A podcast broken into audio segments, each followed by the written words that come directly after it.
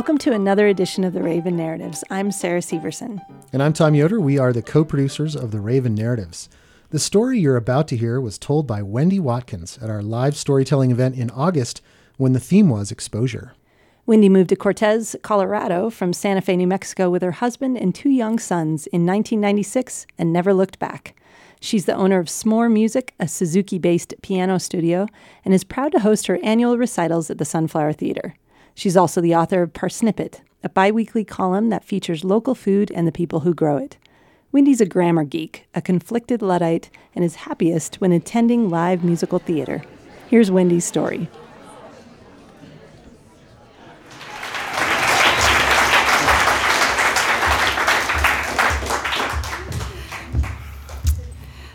It was a hot summer night three years ago. It was June, and I was at my house.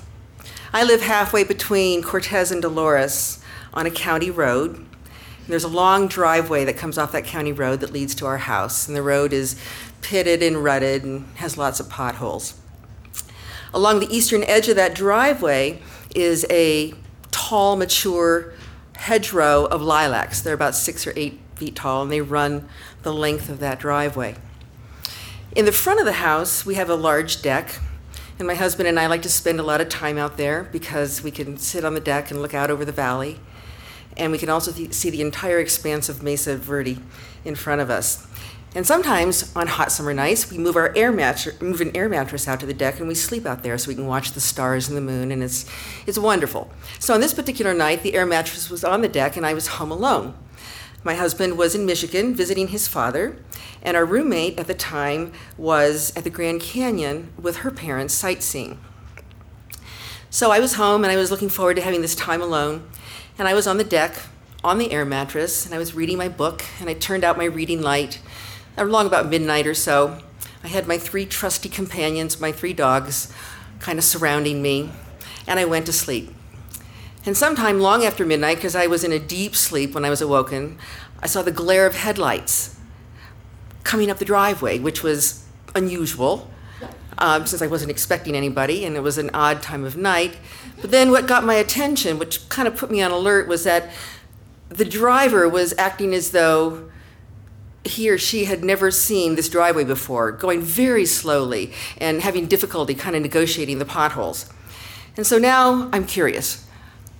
And I watch as the car continues up the road, up the driveway toward the house. And then I get alerted more when the car pulls alongside the house and kills the light, but the engine is still going.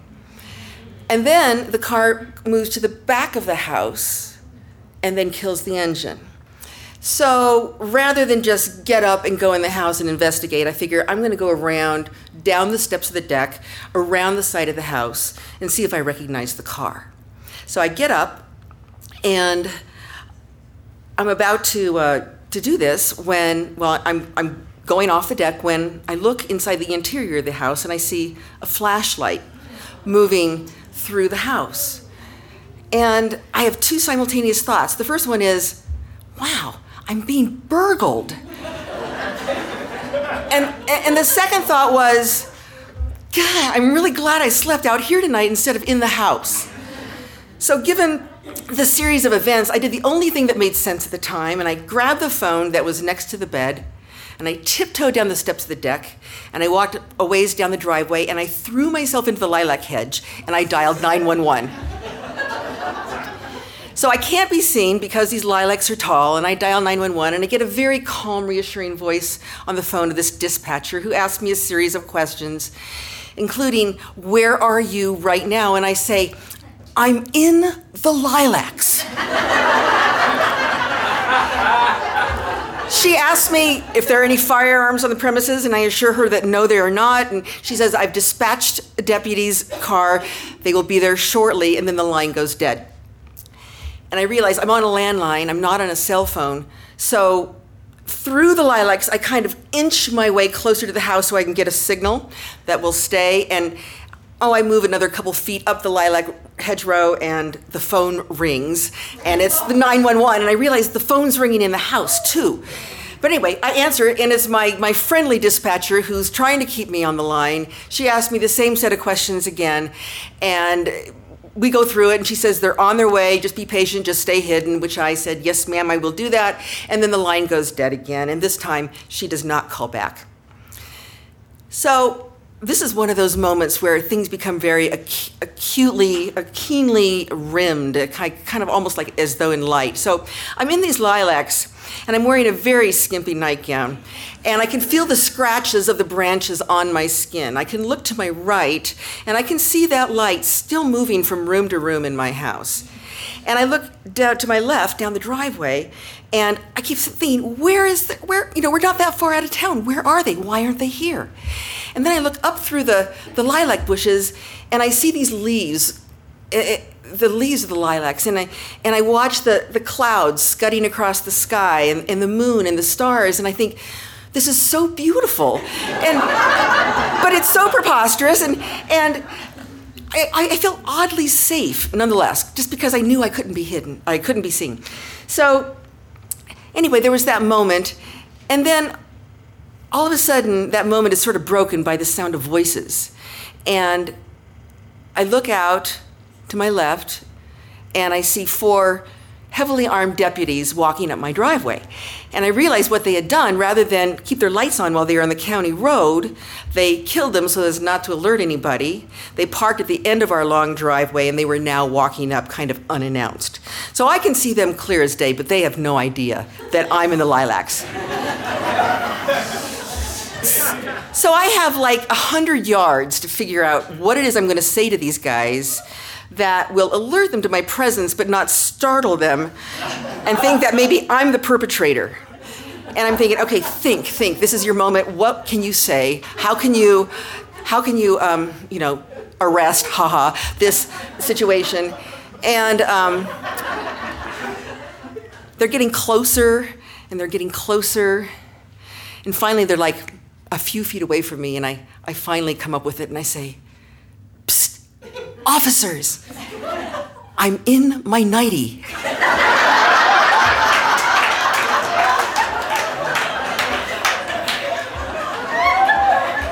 it really was the best I could do at that moment. so, you know, they were surprisingly calm about the whole thing, the fact that they were talking to a lilac bush because I still hadn't come out of hiding. And they asked me the same set of questions that the dispatcher had asked me. And then their final command to me was stay in the bushes. but now I'm feeling pretty invincible. I got four armed deputies walking in front of me, so there's no way I'm staying in the lilacs. so they they proceed up, and then when I think they are far enough ahead, I tiptoe out of the lilacs in my nightie. And uh, one of them sees me and he whips around and he says, Ma'am, please go back to the lilacs. I'm thinking, this is my house. so they get to the front of the house. They're standing now in front of the deck. And I should mention that my three trusty companions who have not barked yet are at their heels.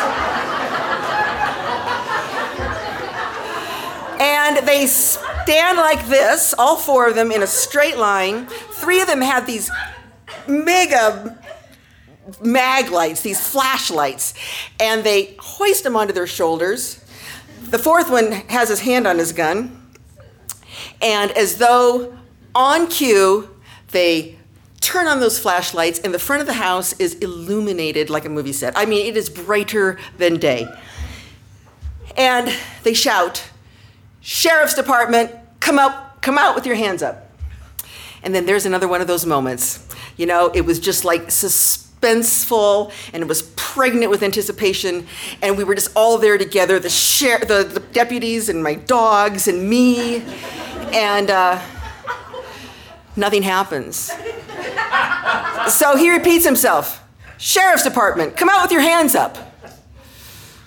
So slowly the front door opens, and out of the inky shadows comes a figure. And it's then that I think, oh no, man. I have started something in motion here that I'm not going to be able to undo very easily. Rubbing her eyes, blinded by the light, is my roommate. Home two days early from the Grand Canyon. And at that point, all modesty is gone. I am flailing my arms, jumping up and down, flapping like a bird, trying to assure them that no crime is being committed, that it's fine, she's supposed to be here. But they're not quite sure yet, so they bark at her, What are you doing here? And she says, more like a question than an answer, I live here? And I say, Officers, it's fine, she lives here, I'm so sorry. And so after a little bit more interrogation, they finally turn off their lights, they holster their gun, and they assure me, they're very gracious, they assure me that all is well, that I did not um, do anything wrong by calling them. And my roommate and I watched them walk down the driveway into the darkness with my dogs trotting along behind them. we called the dogs back. My roommate and I had a good laugh. I went back up to the deck to get back into bed on the air mattress, and I looked down, and it was completely deflated. And I thought, yeah, that is the perfect metaphor for this night. Thank you.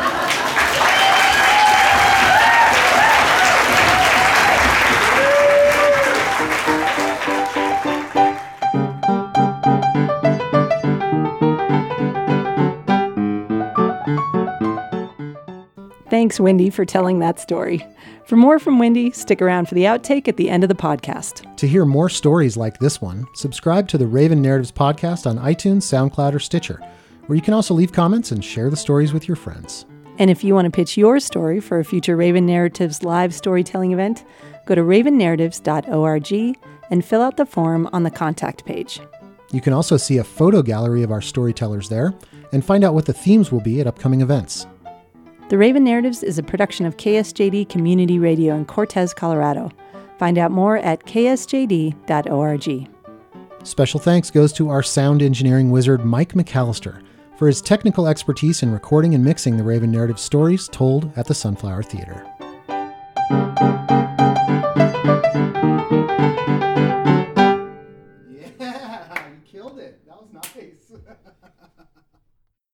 Support for the Raven Narratives comes from Red Scarf Shots Photography Studio in Durango, Colorado.